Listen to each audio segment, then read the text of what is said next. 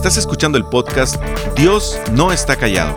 Acompáñanos a conocer a Jesús a través de los salmos.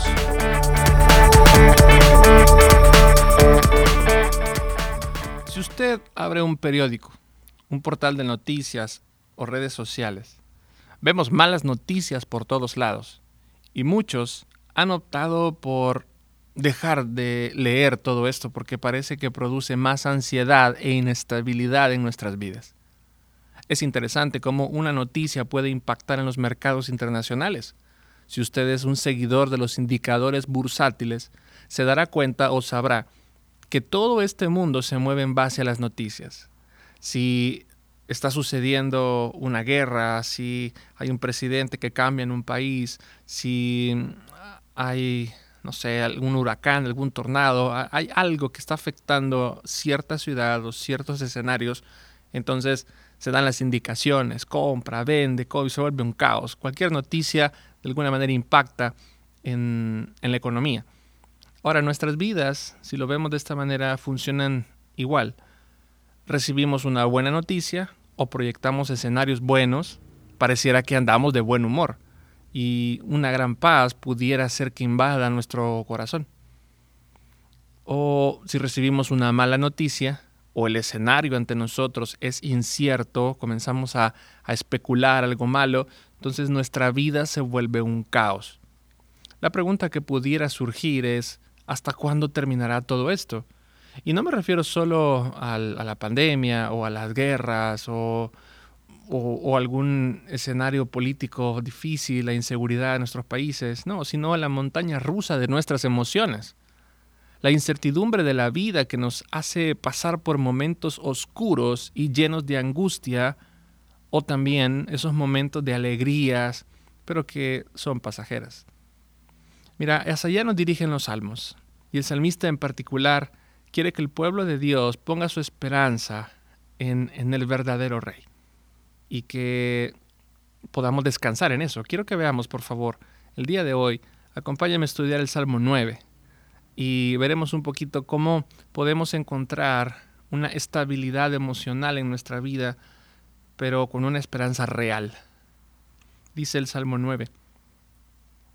Quiero alabarte, Señor, con todo el corazón y contar todas tus maravillas. Quiero alegrarme y regocijarme en ti y cantar salmos a tu nombre, oh Altísimo.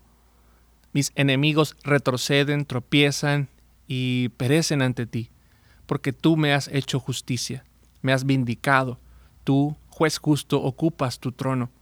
Reprendiste a los paganos, destruiste a los malvados, para siempre borraste su memoria. Desgracia sin fin cayó sobre el enemigo, arrancaste de raíz sus ciudades, y hasta su recuerdo se ha desvanecido. Pero el Señor reina por siempre. Para emitir juicio ha establecido su trono. Juzgará al mundo con justicia, gobernará a los pueblos con equidad. El Señor es refugio de los oprimidos, es un baluarte en momentos de angustia. En ti confían los que conocen tu nombre, porque tú, Señor, jamás abandonas a los que te buscan. Canten salmos al Señor, el Rey de Sión, proclamen sus proezas entre las naciones. El vengador de los inocentes se acuerda de ellos, no pasa por alto el clamor de los afligidos. Ten compasión de mí, Señor.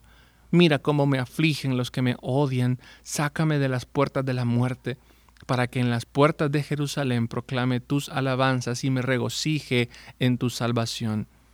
Han caído los paganos en la fosa que han cavado, sus pies quedaron atrapados en la red que ellos mismos escondieron.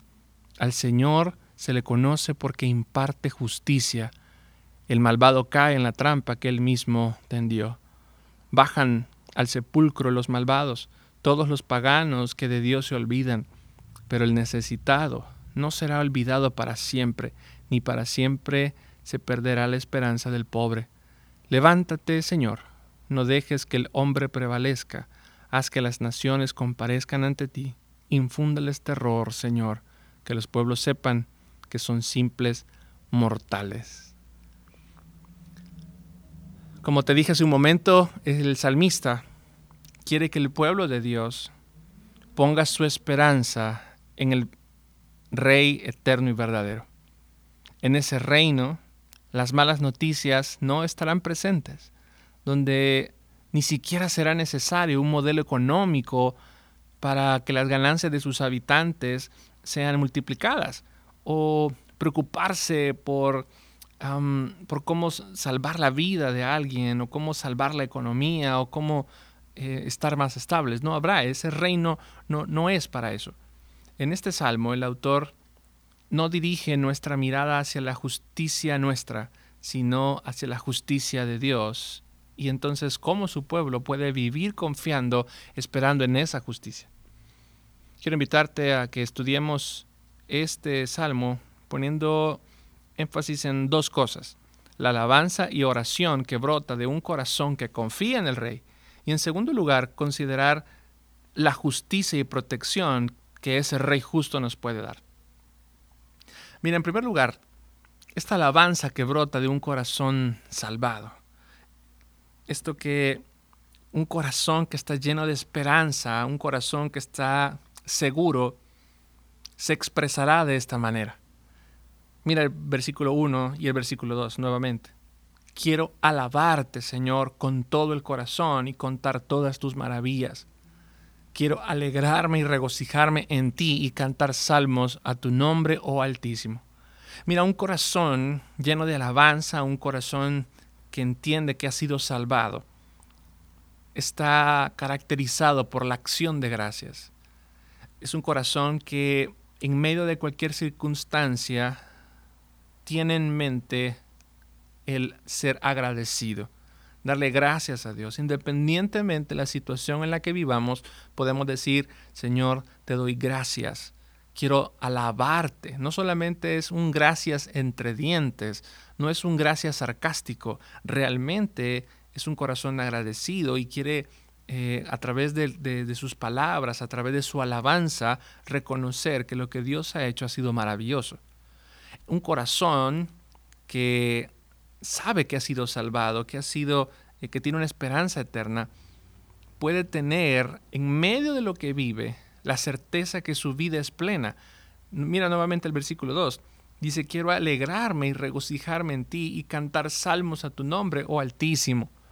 Esta persona no significa que no tenga nada que hacer y lo único que quiere es eh, alegrarse y regocijarse. El punto es que su vida está llena de alegría, su vida está llena de gozo y como consecuencia de eso, él puede cantar al Señor, puede alabar al Señor y lo, y lo reconoce como el Altísimo. Y entonces, un corazón que tiene una esperanza plena, que está lleno de alabanza, puede anunciar a otros una buena noticia. Mira el versículo 11 canten salmos al Señor, el Rey de Sión, proclamen sus proezas entre las naciones. El vengador de los inocentes se acuerda de ellos, no pasa por alto el clamor de los afligidos. Esta es una muy buena noticia, porque en este mundo, cuando pasamos por diferentes momentos de angustia, que normalmente son pues, casi toda la vida, muchas veces no encontramos alguien que pueda cuidar de nosotros, alguien que pueda tener una, certeza, podamos tener una certeza de que seremos protegidos, que alguien realmente cuida de nosotros.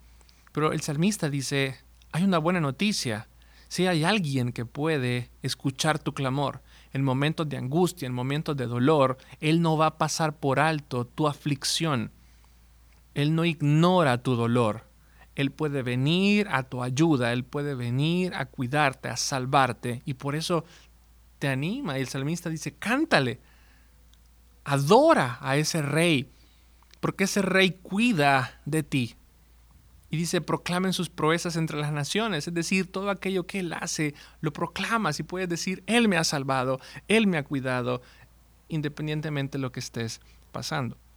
Entonces, un corazón que tiene una esperanza eterna, un corazón que ha sido salvado, es aquel corazón que brota alabanza, pero también es un corazón que ora. Mira lo que hace el salmista. El salmista pide compasión. Mira el versículo 13. Ten compasión de mí, Señor. Mira cómo me afligen los que me odian. Sácame de las puertas de la muerte, para que en las puertas de Jerusalén proclame tus alabanzas y me regocije en tu salvación. La oración no solamente es un rezo, no solamente es una característica religiosa, la oración significa que dependes de alguien más.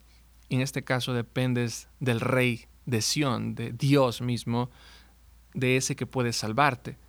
Entonces cuando, cuando el corazón entiende que hay esperanza en ese rey, entonces puede venir en, cualquier momento, en cualquier situación, en esos momentos donde el corazón está afligido, donde siente que los enemigos están cerca, puede venir una y otra vez y decir, sálvame, ten compasión de mí, ten misericordia de mí, mira lo que me está sucediendo, mira lo que está pasando a mi alrededor que me tiene afligido. Quiero seguir alabando tu nombre, pero esta circunstancia me tiene cansado.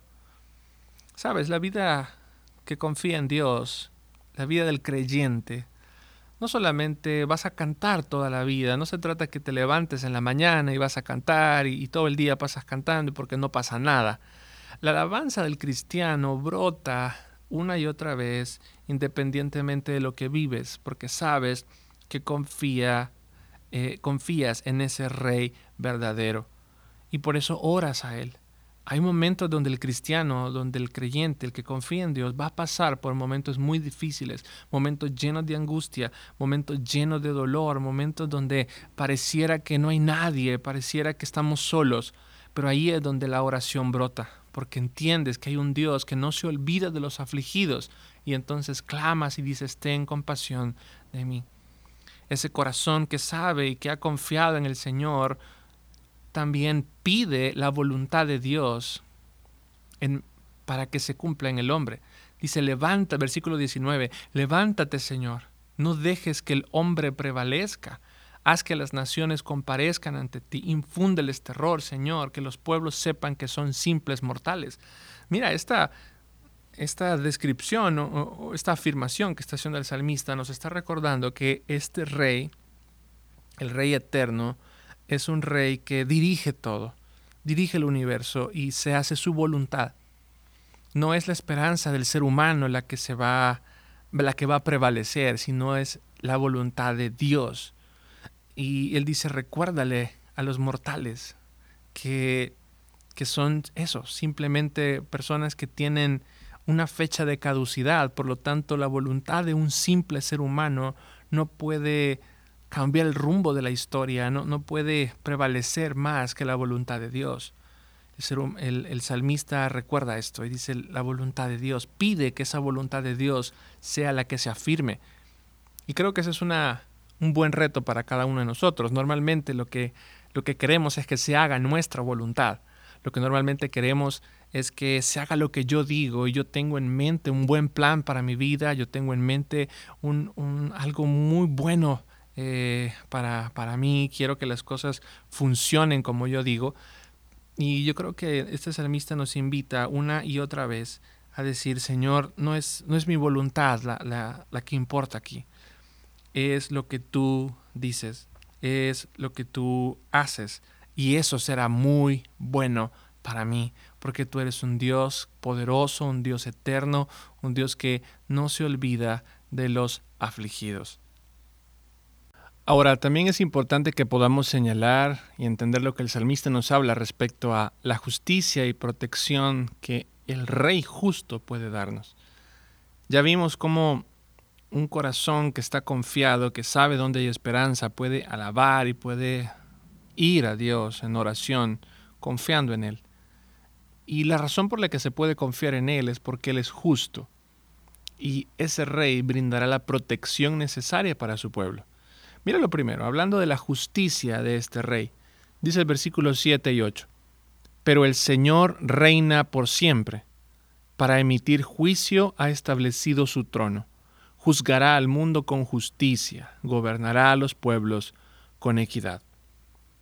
Mira, lo que realmente le da seguridad a un pueblo, hablando en, términos de nuestro tiempo, cualquier país, cualquier persona que vive en un lugar genera esta confianza, esta seguridad cuando las autoridades siguen las reglas. Esas reglas, esa constitución que está establecida y el castigo que se promete a los malvados, cuando las personas ven que esas reglas se cumplen, que realmente el malvado recibe su merecido, que, el, ciudadano es protegido según las leyes, entonces eso genera seguridad. Pero como nos hemos dado cuenta en nuestra realidad, en nuestro mundo, esa, eso parece un sueño. Muchas personas eh, tienen esa inseguridad en la vida porque dicen, no puedo estar seguro porque ni siquiera confío en la seguridad o en la justicia de mi propio país. Pero aquí el salmista está diciendo esto y es que el, el Señor, este rey, a pesar de que, o sea, él dice que reina para siempre, él emite un juicio que está en su trono, Él ha establecido su trono e imparte justicia y gobierna con equidad. Eso es lo que le da seguridad al pueblo, que Dios nunca hará nada injusto y que Dios obrará de acuerdo a la ley que Él mismo decretó. Y eso es lo que da seguridad al pueblo. Aquí el salmista está celebrando entonces que dentro del reino de Dios hay seguridad, porque Dios es justo cuando el salmista invita al pueblo a, entender y a hablar acerca del trono de Dios, hablar del reinado de Dios, lo que está haciendo es recordar o impulsar al pueblo a que, a que se dé cuenta del poder, de la justicia, de la rectitud que puede haber en ese reino. Es darte cuenta que lo que Dios hace es bueno, lo que Dios hace eh, es proteger a todos aquellos que son parte de su pueblo. Dios nunca va a desamparar a nadie en su reino. Entonces, esa justicia es lo que trae tranquilidad y seguridad. Este rey es justo, este rey protege, entonces yo puedo estar confiado. ¿Por qué? Porque no solamente cuida, sino que él también le da al malo lo que merece. Mira el versículo 3 y 4. Mis enemigos retroceden, tropiezan y perecen ante ti porque tú me has hecho justicia, me has vindicado. Tú, juez justo, ocupas tu trono. Mira, y sigue hablando de esto. Y, lo que hace el pueblo de Israel cuando, cuando el israelita entiende esto, lee esto, lo que, lo que debe de pensar, lo que debió haber pensado en primer lugar, es que el hecho que los enemigos retrocedan, el hecho de que los enemigos reciban su merecido, no es en sí el propósito de Israel de decir, bueno, estos enemigos extranjeros, estos vecinos les va a ir mal porque yo soy el pueblo escogido de Dios y ellos son los malos. Sino que cuando ellos dicen, mis enemigos retroceden, ellos tropiezan, el Señor me ha hecho justicia, lo, que lo que debería de entender el pueblo es que Dios está cuidando de ellos en base al pacto que ha hecho con ellos. Él les dijo que iba a ser su Dios, los iba a cuidar, los iba a proteger.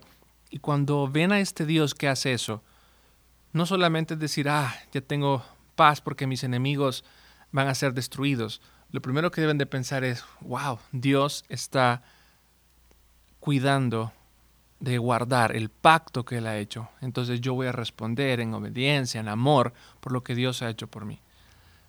Sigue hablando de esto, versículos 5 y 6 dice, reprendiste a los paganos, destruiste a los malvados, para siempre borraste su memoria, desgracia sin fin cayó sobre el enemigo, arrancaste de raíz sus ciudades y hasta su recuerdo se ha desvanecido.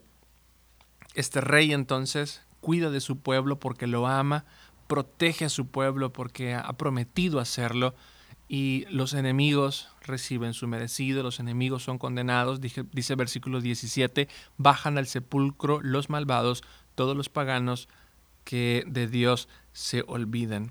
Quiere decir entonces que los que están dentro del pacto, aquellos que aman a Dios, aquellos que son parte de este reino, Dios los cuida, pero todos aquellos que olvidan a Dios, que no quieren eh, venir a Dios, los que ignoran a Dios, ellos simplemente serán olvidados. Entonces, acá el salmista también nos habla de la protección. Hay una esperanza entonces. Este rey justo protege, ese versículo 18, pero el necesitado no será olvidado para siempre, ni para siempre se perderá la esperanza del pobre. Dios entonces le ofrece esperanza a todos aquellos que no tienen, por decirlo así, dónde encontrar esperanza. Aquellas personas que no tienen cómo protegerse por sus propias maneras, su propia cuenta, ellos son recibidos y cuidados por el Señor. Y mira, esto es algo muy importante para nuestra vida, porque lo que el ser humano hace normalmente es creer que por sí solo tiene el control, creer que por sí mismo él puede cuidarse. Pero lo, lo, que hace el Evangelio en el corazón del ser humano, una de las primeras cosas es reconocer que no tiene lo necesario para, para ser protegido, para ser cuidado. Él necesita depender de Dios. Eso es, eso es en la Biblia el entendimiento general acerca del pobre. Es decir, yo no tengo lo que necesito, yo no tengo lo necesario para salvarme, para proveerme una protección para mí mismo. No puedo hacerlo. No, no puedo por mí mismo darme todo lo necesario para estar seguro. Y eso, amigos, es lo que tú y yo eh, podemos experimentar cada día de nuestras vidas. No podemos garantizarnos, cada uno de nosotros, la seguridad. Puedes quizás confiar en tu trabajo, confiar en tus recursos, confiar en, tus, en tus propias habilidades, pero nada de eso te va a salvar en el momento de la angustia. El momento del dolor llegará y ¿dónde encontrarás esperanza? Entonces el pobre, aquel que dice no tengo nada en mí para poder salvarme, acude al Señor porque el Señor no los olvida, el Señor los sostiene. Él detiene la maldad entonces. Dios protege al pobre y detiene la maldad. Dice el versículo 15, han caído los paganos en la fosa que han cavado, sus pies quedaron atrapados en la red que ellos mismos escondieron. El versículo 16 dice, el malvado cae en la trampa que él mismo tendió. El 19 dice, levántate Señor, no dejes que el hombre prevalezca, haz que las naciones comparezcan ante ti, infúndales temor Señor, que los pueblos sepan que son simples mortales. Cuando el salmista entonces llama al pueblo a que puedan alabar a Dios, entendiendo que han sido salvados, entendiendo que Él los está protegiendo, entonces el pueblo puede descansar y decir, ok, hay alguien que está cuidándome. Y esto, querido amigo, es lo que hay para nosotros este día, no solo para el pueblo de Israel en aquel tiempo, sino que Dios sigue haciendo eso en nuestra vida. Hay esperanza para nosotros. Mira lo que dice Apocalipsis 5, del 5 al 6. Uno de los ancianos me dijo, está hablando aquí Juan, cuando está viendo la visión, dice, deja de llorar, ya que el león de la tribu de Judá, la raíz de David, ha vencido. Él sí puede abrir el rollo y sus siete sellos. Entonces vi en medio de, las, de, los cuatro seres vivientes y del trono y los ancianos a un cordero que estaba de pie y parecía haber sido sacrificado. Tenía siete cuernos y siete ojos, que son los siete espíritus de Dios enviados por toda la tierra. Mira, pudiera parecer una, una, escena de una película apocalíptica difícil, pero lo que está diciendo acá es que este cordero, esta raíz de David, este que ha sido sacrificado, este que ha vencido, es Jesús mismo. Jesús ha podido vencer, ha podido eh, cuidar, ha, podido eh, darle al pueblo la bendición, el cuidado que necesita, el único digno de, de poder controlar la humanidad, de poder dirigir cada uno de nuestros pasos ha sido Él y por eso podemos confiar en Él. Dice segundo de Tesalonicenses 1, 7 al 10, y a ustedes que sufren les dará descanso, lo mismo que a nosotros. Esto sucederá cuando el Señor Jesús se manifieste desde el cielo entre las llamas de fuego con sus poderosos ángeles, para castigar a los que no reconocen a Dios ni obedecen el Evangelio de nuestro Señor Jesús. Ellos sufrirán el castigo de la destrucción eterna, lejos de la presencia del Señor y de la majestad de su poder el día en que venga para ser glorificado por medio de sus santos y admirado por todos los que hayan creído, entre los cuales están ustedes porque creyeron el testimonio que les dimos. Los malvados, los que rechazan a Dios, ellos hay consecuencias para ellos, pero todos aquellos que creen en Dios, creen que Él les puede dar seguridad, ellos podrán gozar de Dios para siempre. Eso es lo que hace el Señor con nosotros. Jesús dijo, Mateo 11:29, carguen con mi yugo y aprendan de mí, pues yo soy apacible y humilde de corazón, y encontrarán descanso para su alma. Jesús nos recuerda una y otra vez, y el salmista nos dice que en Jesús podemos encontrar la fortaleza. Todos aquellos que son oprimidos, aquellos que están desesperados y llenos de angustia, en Jesús pueden encontrar fortaleza. Jesús vino a predicar las buenas nuevas a todos los pobres. ¿Te recuerdas? Pobre no solamente es el que no tiene que comer, sino pobre es aquel que puede decir abiertamente, no tengo nada con lo que pueda ser salvo, no tengo nada en mí que me pueda dar la seguridad que necesito, solamente Dios me la puede dar y entonces corres a Él para encontrar esperanza. ¿Estás cansado de malas noticias? ¿Estás harto de este mundo que va cada día de mal en peor? La esperanza hacia donde nos dirige el salmista es hacia Jesús, el único que puede dar paz al corazón angustiado, el único que puede dar gozo y que haga que brote la alabanza a un corazón quebrantado. Mi oración este día es que el Señor nos llene de su paz y que nos permita confiar en Él, reconociendo su poder infinito, su justicia, para que nuestro corazón desborde de alegría y le hablemos a este mundo quebrado hay uno que ha solucionado el problema que nos quiebra, que ha preparado un lugar para que estemos con Él y que pronto viene por su iglesia. ¿Cómo está tu corazón este día? ¿Estás quebrado? ¿Estás dolido? ¿Estás angustiado? Ven a Jesús, porque Él quiere sanar tus heridas. Él quiere obrar en tu corazón y que recuerdes que Él tiene el control de todo lo que existe. Por lo tanto, podemos confiar en Él plenamente.